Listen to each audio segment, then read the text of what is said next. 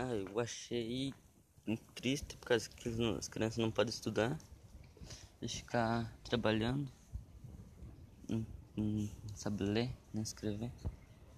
Isso só.